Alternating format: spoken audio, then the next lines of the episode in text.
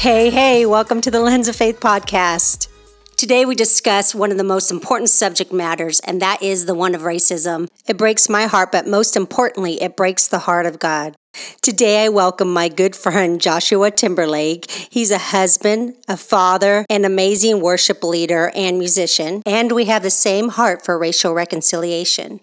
This conversation will be raw and honest as we talk about the only cure for racism Hey, friend. Hey, what's going on? I'm emotional over here. Goodness, why? This is just a very sensitive topic for me, as you know. Yeah. I know you and I usually have a very lighthearted friendship, you know, we joke a lot. But today we're about to get serious because we're dealing with a very heartbreaking issue. Yeah. but really, I miss you, Joshy. I miss you too. It's really devastating everything that's happening right now, but it has been for a very long time. Come on. The very first day that the news came out about George Floyd, I had trouble sleeping that night and I literally had a dream. I was standing next to the girl with the video camera and I started screaming at the police officers, Get off him, get off him. And then I ran and just pushed him off of George Floyd, not even caring what would happen to me. And that's really who I am as a person to the core of me and who I've always been since childhood. I had some friends tell me the other day, they know my heart for injustice, and they said they were nervous for me. And they said, Well, we hope we don't see you on TV getting arrested. I mean, I don't know how quietly and peacefully I can protest with the heart for injustice that I have yeah. and my freedom fighter spirit. You know, it's about to get rowdy. Josh, you already know about me, but let me share a little bit about my history and my background and where I come from. I was born and raised in California and specifically the Oakland Bay area. And we are a true melting pot, one of the most diverse areas in the nation. Right. You know, I didn't really know what racism was. I didn't really experience it because all my friends were different. All my friends were different races. I remember back in fourth grade in public school, you know, we'd go out to the playground. Well, all my friends were different. I had a Puerto Rican best friend. I had a Chinese best friend. I had a Mexican best friend. I had a couple black best friends. You know, everybody was different. In fact, there wasn't too many white people. I was actually the minority. I remember asking my parents, Do white people exist? You know, because I don't see us out here, right? And it wasn't until I actually went to a different town far away that I saw groups of white people. And I was like, Okay, we do exist. so I wasn't taught and I didn't have the experience that any other race was beneath me or lesser than me. In my eyes, we were all the same. I picked my friends based on if I liked them or not. It had nothing to do with color. It had to do with like I don't like your personality, or I do, right? Yeah. But it wasn't until about seven years ago when God uprooted me and moved me to the South that my whole life and perspective changed. I remember from the moment I stepped off the plane, I literally felt a heaviness. It was like a heavy spirit of segregation and racism, and I literally could feel it in the atmosphere. Yeah. And I would hear stories about the South, but you know, it would just be in like movies like Gone with the Wind or whatever, you know? Like I really didn't know what what it was like. You know, it's not part of my history or my culture. You know, my history books in California were mainly all about the gold rush. Yeah the history of the lynchings and Jim Crow laws and all the extreme cases of segregation and murders, you know, I didn't know what any of that was until I first moved here and I went to a museum that had an exhibit with actual photos and footage from that era and it made me sick to my stomach. I could barely walk through the whole exhibit. Yeah. I'm not saying that there's not isolated cases of racism in California. Of course, okay, there's isolated cases everywhere, but it wasn't prevalent. It wasn't something that I would see or hear about often, but it definitely exists whether I experienced it or not. Yeah. I remember when I first moved out here and I was super friendly to everybody, and black people would give me dirty looks when I was really nice to them, and I never got why. It wasn't until years later, and I talked to one of my friends that was born and raised in the South, and she's a lot older. She said there's a history of when white people are super friendly in your face, but then they're racist behind closed doors. So the friendlier you are, the more they don't trust you. I was like, they must really not trust me then because I carry the joy of the Lord. but really, I think because I wanted people to like me and I wanted to fit into the culture here, I started to become someone else. I started to become quiet.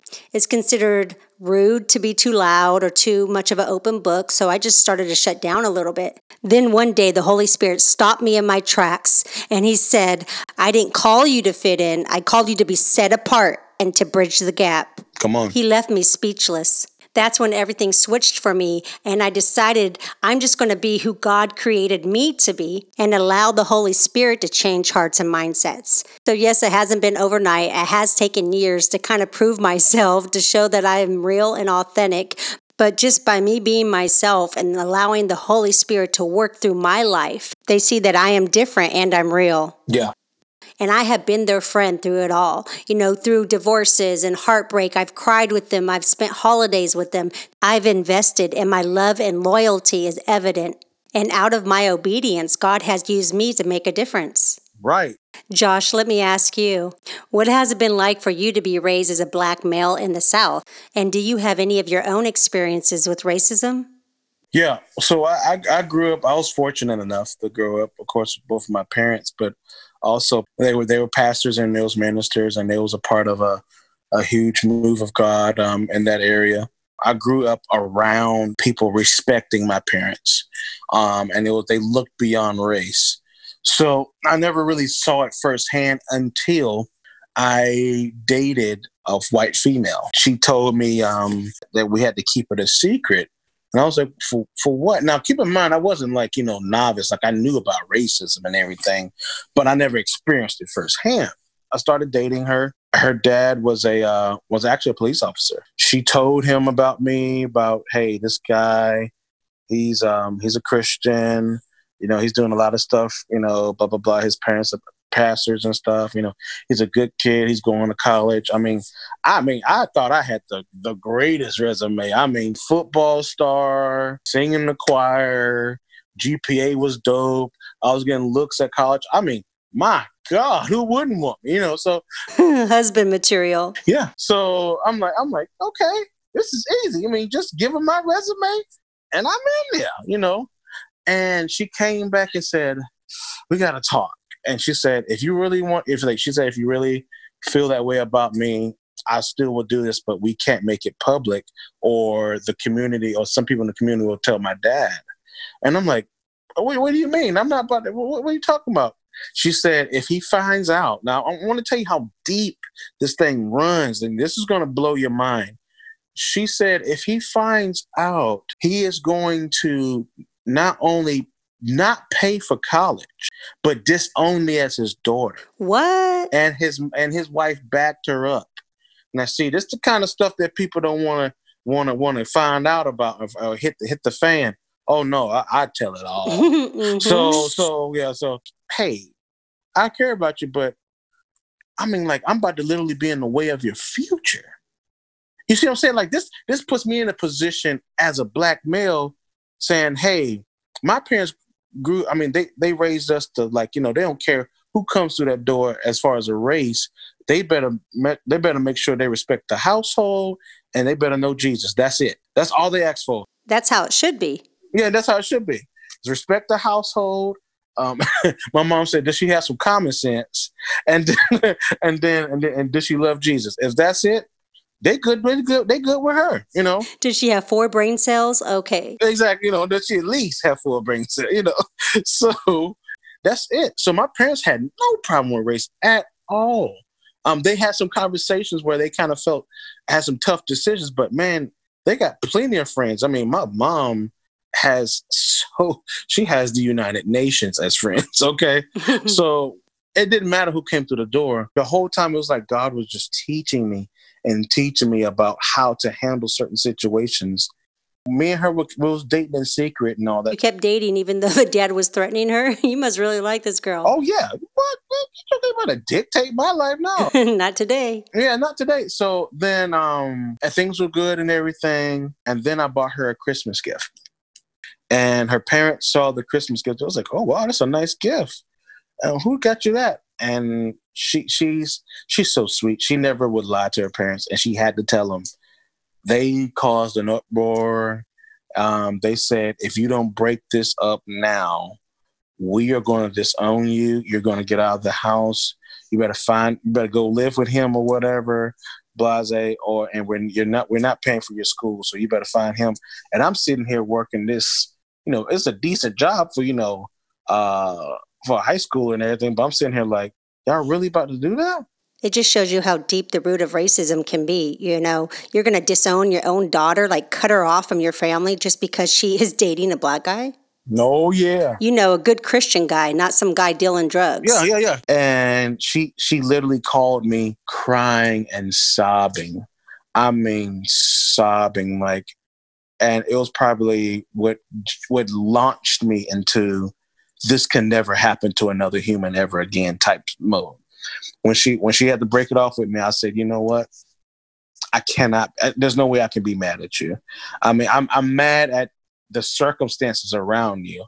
I'm mad that it got to this point. I'm mad that they literally dangled your college, dangled your um your your your you, you as a daughter um, to the, the fact that they dangled that and, ca- and manipulated you to make a choice that was against your heart and against your mind. I'm sorry and I've never seen her again. Yeah, you can't really blame her. I mean, she was a teenager, you know, and she's about to get kicked out of her house. I mean, what can she really do, right? Yeah. That actually happened to me one time. I was dating this guy from Fiji, and his mom was extremely jealous. I mean, she used to hide in the bushes outside my house, right? Oh, wow. She basically gave him an ultimatum that if he didn't break up with me, that they were going to take away his college, his car, just everything. And they provided everything, and he was super young. So, you know, and that was actually racial because they moved to California from Fiji, and and she wanted him to be with a Fijian, and I wasn't Fijian, so you know, um, so that happened to me as well. I know what that feels like, but really, it was her wanting to control him that broke us up because of how his parents treated him and that ultimatum and making him break up with me. He actually spiraled and like took off to Fiji. Nobody knew where he was. I mean, he was super innocent, but he just you know lost his innocence and he turned from God. He got a girl in the youth group pregnant. I mean, his life just spiraled. Wow. At that time, and then at that time, I kind of kind of fell away from Jesus too. So I was like in a whole different whole different realm. Do you think that that experience made you feel a certain type of way toward like white people or police officers or anything like that? As far as police officers, not really, because it wasn't like a police thing, like you know, happening. But I mean, I've always I've always kept my ears up when it came to officers. Um, I have been pulled over some very weird stuff. So you have been racially profiled before? Oh man, what? Yeah, I've experienced that plenty of times, and it's always been. And you know it's because you're black, right? Not because you're going 80 and a 60, right? yeah, no, it'll, it'll be stuff like, "Hey, can we check your insurance?" And I'm like, "Who pulls somebody to check their insurance?" Exactly. That's something you do after you're caught speeding, not just because. Right. Yeah. They check my insurance and then they find out, "Oh yeah, you're good to go." I'm like, "Who pulls somebody, you see all these people out here, all these license plates you could have read. You get mine and you want to check my insurance. Exactly. That's a whole nother story. I, I've been through that stuff. A lot of people don't, but I don't really talk about it as much. So now you're married to Kristen and you have a daughter, Zoe. Have you been treated different because she's white? And you know, I know like I've heard black girls do not like when black guys get with white women. That's a thing. I've got plenty of messages from black women saying, "Oh, you can't find a black woman or something like that." Actual messages? Oh man, what? Yeah. Yeah, I've, I've actually, yeah, I've next level. It's just true. It's true. I've, I've received messages um, from a lot of black women who see pictures of me and Kristen together. Or it's funny, they never go after our child because the child is already here. The child is innocent. The child has nothing to do with it.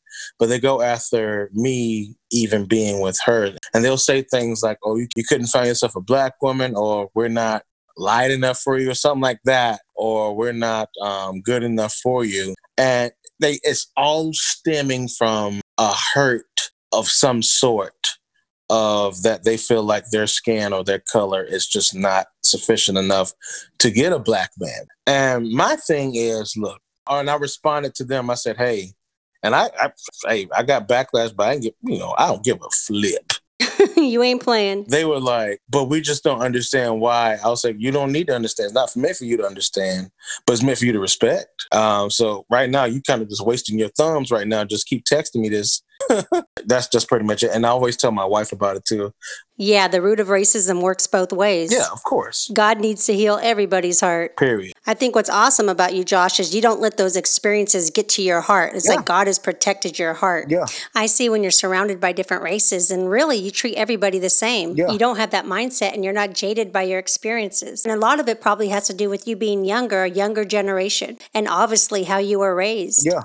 And I believe it's really God that's protected your heart because you have a specific calling for racial reconciliation. Yeah. So, keeping your heart free of offense, you have kept your heart pure, and it's what helps you to minister and to love well. Yeah. And it has opened doors and given you access that not everybody has. Exactly. If I had given myself over to these emotions, and these things, and allowed them to drive me, I would have missed my call. I would have missed the the moment that God had called me to, and I would have missed it. And and and going back to that, it didn't really carve out a thing about about white people for me, but it did carve out that there is a certain type of white person out there. It's heart, not color. Exactly. And they were literally go to the extent to, to protect the pride of their quote unquote family and not to be the talk at Thanksgiving to the point that they will ruin their daughter's um, college dreams and not pay for it and then disown her.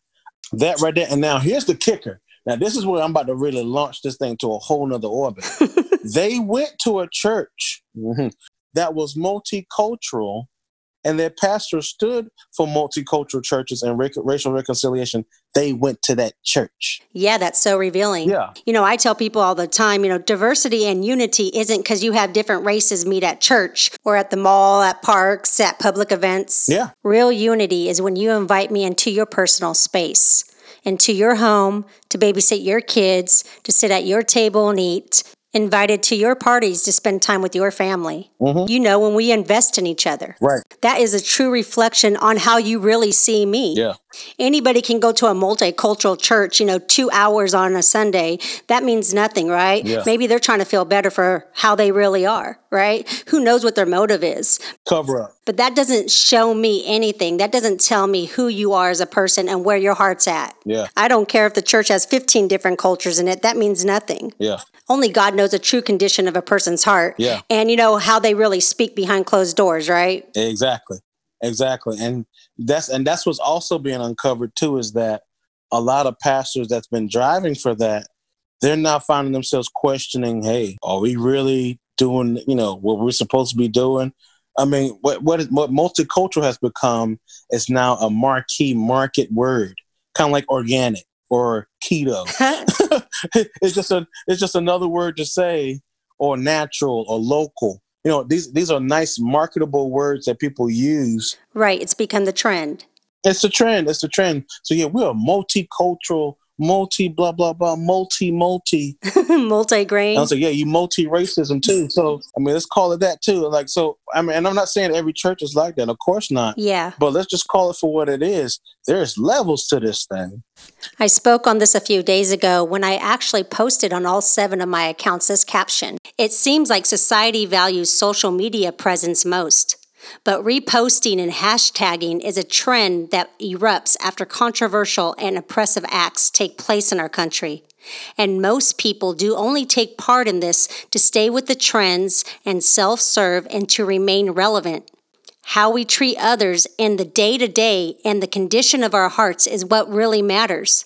It's what's done when the world isn't watching that counts. Right.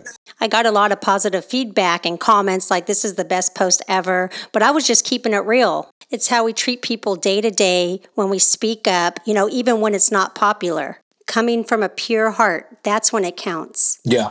For me personally, I've been rejected for standing up for what's right. One time, this lady told me to get out of her house because I stood up for black people.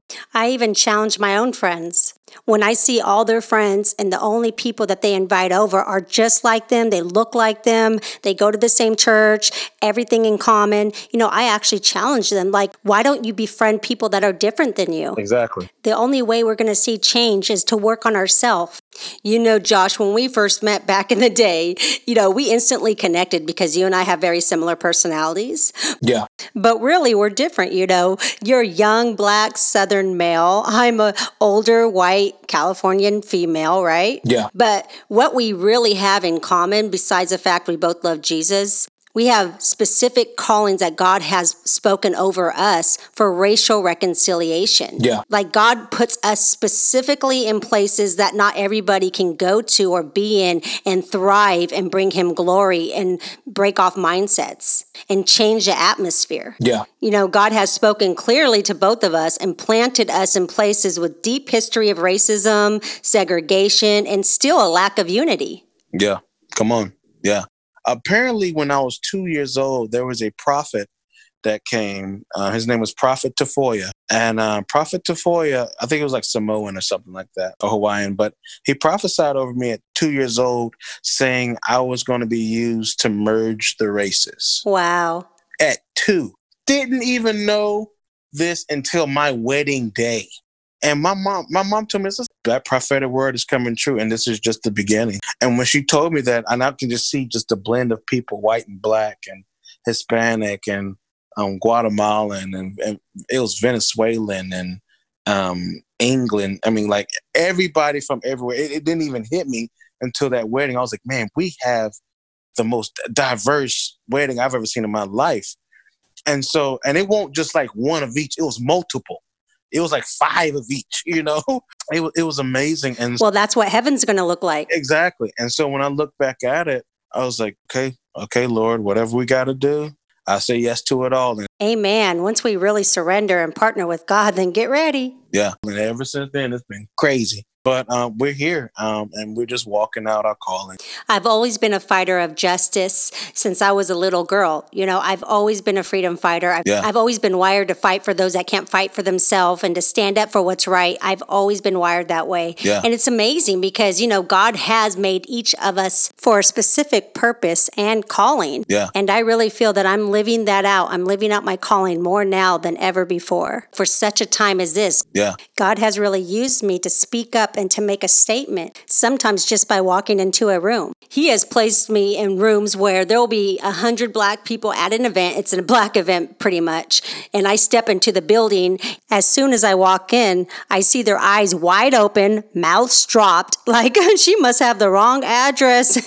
She's in the wrong building but you know, I got invited by somebody, right? And I go in there and I see the look on their face. Yeah. But because of my calling, my spirit literally leaps when I'm the only one in a room because I know that the Holy Spirit's about to use me yeah. to switch things up, to flip it, and to watch mindsets just get crumbled, you know. And I love it. You know, they start out shocked, but by the end of the night, you know, we're all sitting on the couch laughing together, exchanging phone numbers, you know. Wow. And I've watched God use me to break mindsets mindsets to bridge gaps. And it's powerful when you're walking in your calling and being the voice of change. You know, even here, I've made a diverse group of friends. You know, we'll be walking into a restaurant, you know, for my birthday or something. Yeah. You know, we'll walk in as a group of like at least four different races literally people will stop eating and stare at us like what you know it's so rare out here that a group of friends all different races would walk in, you know, but we just go and have fun. I walk in confident, you know, we're all laughing, having a great time. Yeah. And that alone is making a powerful and a beautiful statement. Yeah. And I always feel that the heart of Jesus is pleased. You know, he changes the atmosphere, he makes them think, they feel uncomfortable, but that's good, you know, it makes them evaluate where they're at. Yeah. And I'm also an example of what it looks like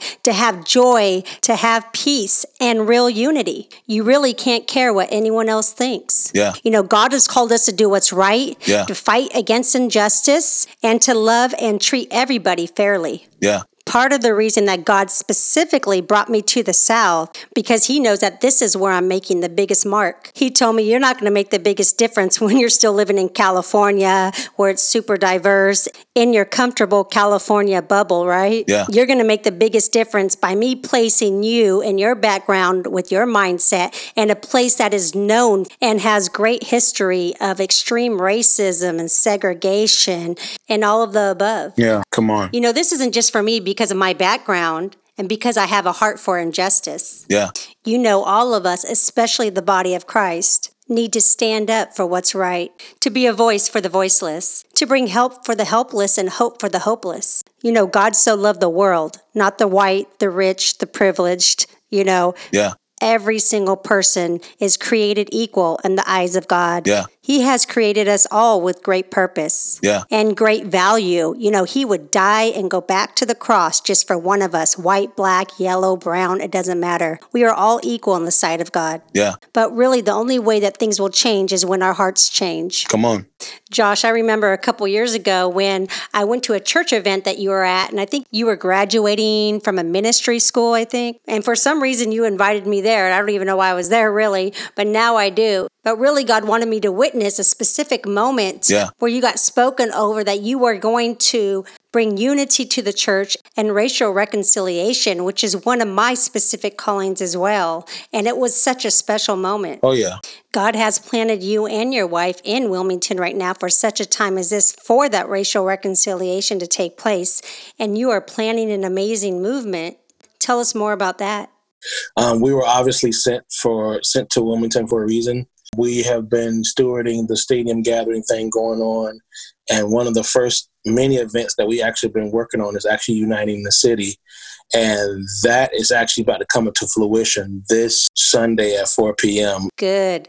During the Ahmaud Arbery thing and George Floyd, kind of like in between that, the Holy Spirit really talked to me. He was like, "It's time for Wilmington to be a voice," and I was like, and this was like six o'clock in the morning. I'm like, man, you're talking to me, and I'm not really wanting to be talked to. Not before my alarm clock goes off. Can you like talk to me about this like at nine or ten a.m.? Oh no, Jesus loves to wake people up before the sun comes out. That's his thing. yeah, he gets me up. So he gets me up, right? And um, I sent a text message to some other pastor friends, and they were like, "Oh wow, awesome! We're going to definitely pray into that." I was like, "Okay, cool." And then I text some other pastors in the city, and they was like, "Yeah, yeah, it, it is time. It is time." And then I text this um, woman. She's a community organizer. She has like 200 organizations under her, and I tell her exactly what God told me. And she was like, "Oh my God, call me like right now." She was already up praying, already like sensing God is about to do something. I said, "Hey, look, it's time for Wilmington to be a voice in this. I don't know why God is picking us. I don't know, but it's just time for us." Well, I think I know why. It's because God has called you to bring unity, right? Isn't there a lot of like crazy dark history in Wilmington? Yeah, yeah, yeah. Wilmington actually has an historical background um, with the massacre of 1898 of blacks, of African Americans. At the every entrance of the city, they ran a lot of blacks out of the city. I have yet to have heard anything about a march to invoke the presence of God into a city Come on. or a gathering to invoke the presence of God because this is something that you can't march out. This is something you can legislate out.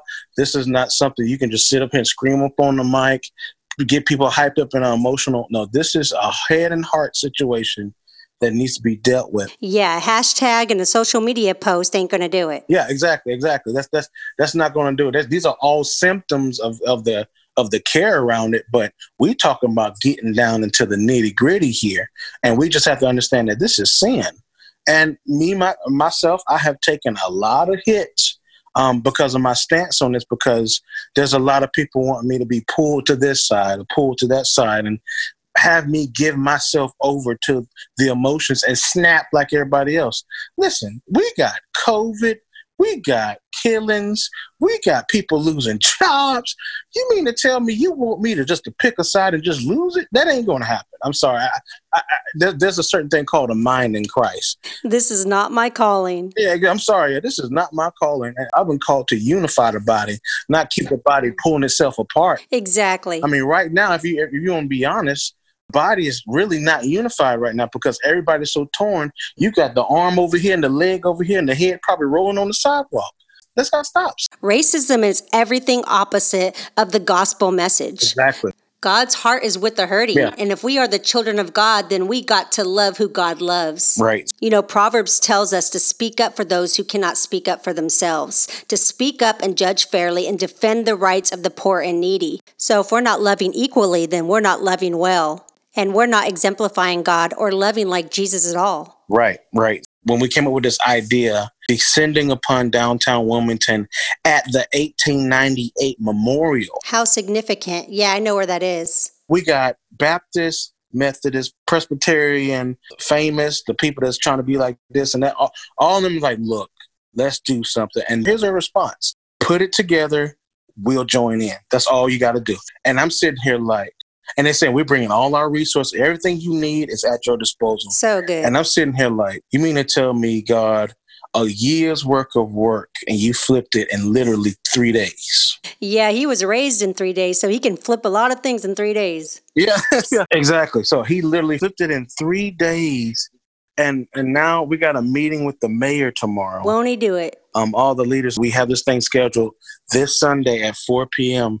downtown Wilmington. We're going to be praying. We're going to be empowering. We're going to be encouraging, and we're also going to be laying out next steps. See, that's the thing. A lot of times with these movements, there's a lot of movements and stuff. A lot of people like, yeah, this one needs to happen. But what are your next steps and how we can implement them? Yeah, what's the practical things that we can do to fix a broken system? Right, right. And so the next steps we're going to establish some training within churches and how to how your culture is your culture welcoming of my race or an Asian race or a Latino race. We're going to establish some um, some trainings going on and within churches. Um, we're going to establish some workshops. Um, um, I know a lot of pastors they're saying, "Hey, we're going to change our whole sermon series that month, and we're just going to talk about racial reconciliation, but we're going to get down to the nitty gritty. We want to hear people's stories. We're going to go to the downtown streets and pull people off the street to hear their story about racism and all that Amen. stuff. And then also, you got people who are going to stay in contact. I mean, it was um, it was amazing to me to hear within a city. I mean, Wilmington ain't that big, but it's a pretty big city. You got pastors on there who didn't even know each other. I'm like, if you're the body of Christ, shouldn't the shouldn't the hand know at least what the feet look like? I mean, something. I mean, you ain't got to know what it's doing, but at least know what it looked like. You're like, you don't have to get a pedicure, but at least take the socks off. At least take the socks off. At least t- take a gander, you know. So, I mean, it, it was it was amazing. Out of that call, when we prayed, there was this sense of unity. I mean, authentic unity. Like I've never, I've always longed for it, and I, I felt glimpses, but this was the most authentic unity. And then when I got off the call, I cried. And I was like, wait a minute, I've only been here a year. I haven't done that much work. I'm crying like I've been here 20 years waiting on something like this. But what it was is that God was impressing upon me not only just meant me crying, but it was the cries of the people that have been waiting for this. And and then also when I called the organizer, I said, Emma, man, this is I felt something very authentic. She said, I've been doing this for five years, been trying to get pastors to come together for this, been fighting that, and she has. We need Jesus.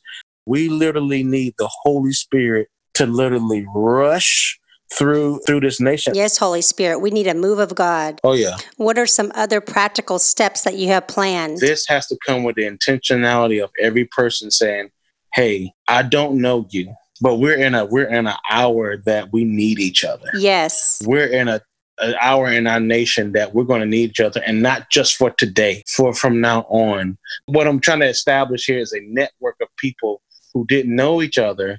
But say, for instance, and now God forbid, we, we know, I don't want to say this, but what if this happens again? What if this happens again? What if, what if a, our officer acts like a fool again? And then when it comes to this point, we know that, hey, I met that person at that rally and we've been friends ever since. I need them right now because I'm starting to get those emotions again. So good. That's what we're after. Um, those things. That's how you tackle that. It starts at the home. Um, you have to infiltrate the homes. I'm just glad to be a part of it. I remember it's it's funny when you brought up that prophetic word.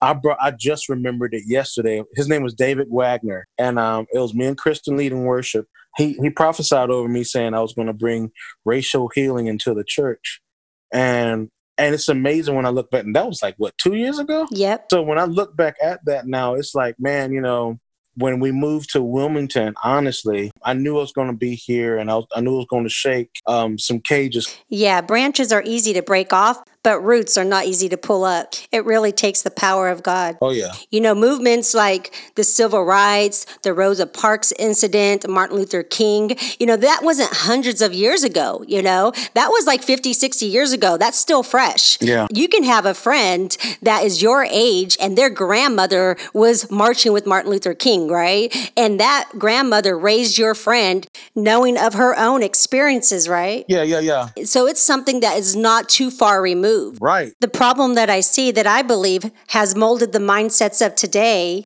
is generations of being told that black people are lesser are not equal. So when they do anything human or questionable, they're treated as if they don't have value. Right. Even in our own constitution, it says that blacks are not fully human. Oh, wow. So that's crazy. That's our own American Constitution. Wow. They aren't given the benefit of the doubt. And it's a root system, it's a heart condition. And only the Holy Spirit can change a heart, change a mindset, and heal our land. Yeah, yeah. You know, staying silent is also injustice. The whole it's none of my business mentality. But it is our business. It's everybody's business. When there's injustice to anybody, doesn't matter what race, creed, color you are, then that is our business because it's a human issue and it breaks the heart of God. And that's what it really means to be united. When you're in pain, then I'm in pain. Right. Well, friend, it's been great having this hard talk, this hard conversation with you. But I know God is going to use our words to impact others greatly. Do you have a closing statement or anything you would like to add? Yeah. When you listen to this podcast, just know that, hey, these are two people, these are two friends that obviously did life with each other. For sure. And obviously, I mean, we, man, come on, man. Like, we went, we went to the pool together. We went to cookouts. We went trips. We, come on, man. Like, we did it all. We fed the homeless together. You introduced me to Buffalo Burger. Come on. you stepped up my meat game. You're hilarious. So like these are these are actually two individuals that did life together. So we're comfortable in just being uncanny and raw with each other about this issue. Yeah, exactly. And what I don't want is people to look at this and listen to this and be like, "Oh, well, he's not blah blah blah. He's not being totally real." No, you don't totally know me. So until you totally know me, you'll know how totally real I can be and get and how I've been real. So and, and then and same thing for you too. Same people may say the same thing. Oh, she's not being all real. She's not being well, you don't totally know her. And you don't know you don't even know her back you know her background now, but you don't even know her on a daily basis. You're just making that assumption off of one podcast. So I just want to put that out there. That was really the last thing you wanted to say. My goodness. I really want to challenge you, the listener. If you feel uneasy or uncomfortable with a different race, be honest with yourself. Search your heart. Allow God to show you any crevices, any deep part of you that feels uncomfortable with someone different than you. Repent for any lack of equality in your heart, in your mindset, the way you talk behind closed doors, the thoughts you have, the whispers you have. God knows the deepest part of our hearts and how we really feel at the core. This is the time to get your heart right to take the next steps and become who God created you to be. If there's any root of racism or unforgiveness that goes back in generations in your family, allow God to break off anything that's keeping you bound. Come on. So, Josh, I know you don't know this yet, but I was hoping that you'd bless us with some worship. Okay, cool, cool, cool. Just a short something. Don't get too caught up. You're funny. there is power in the name of Jesus. There is power in the name of the Lord. There is power in the name of Jesus to break every chain, break every chain, break every chain. There is power in the name of Jesus there is power in the name of the Lord. There is power in the name of Jesus to break every chain, break every chain, break every chain. No shadow will light up, mountain you won't climb up, coming after me. No wall you won't kick down like water coming after me. Oh, the overwhelming, never ending, reckless love of God. Oh, it chases me down and fight till I'm found and leaves the 99. I couldn't earn it and I don't deserve it. Still, you give yourself away and know the overwhelming, never ending, reckless love, God. So beautiful. I was like really feeling that for everyone at this moment. You know, they need the reckless love of God. I mean, the enemy wants to display a reckless hate. God is about to display a reckless love. The enemy wants to have the reckless vandalism, reckless rioting, reckless this, but we about to give him reckless praise, a reckless worship, a reckless love, reckless grace. I mean, my gosh, reckless hope. Yes, yes, yes. Don't start preaching now. We about to end. well, friend, thank you for sharing your heart with us today. Love ya. Love you too. Would you pray us out? Yeah.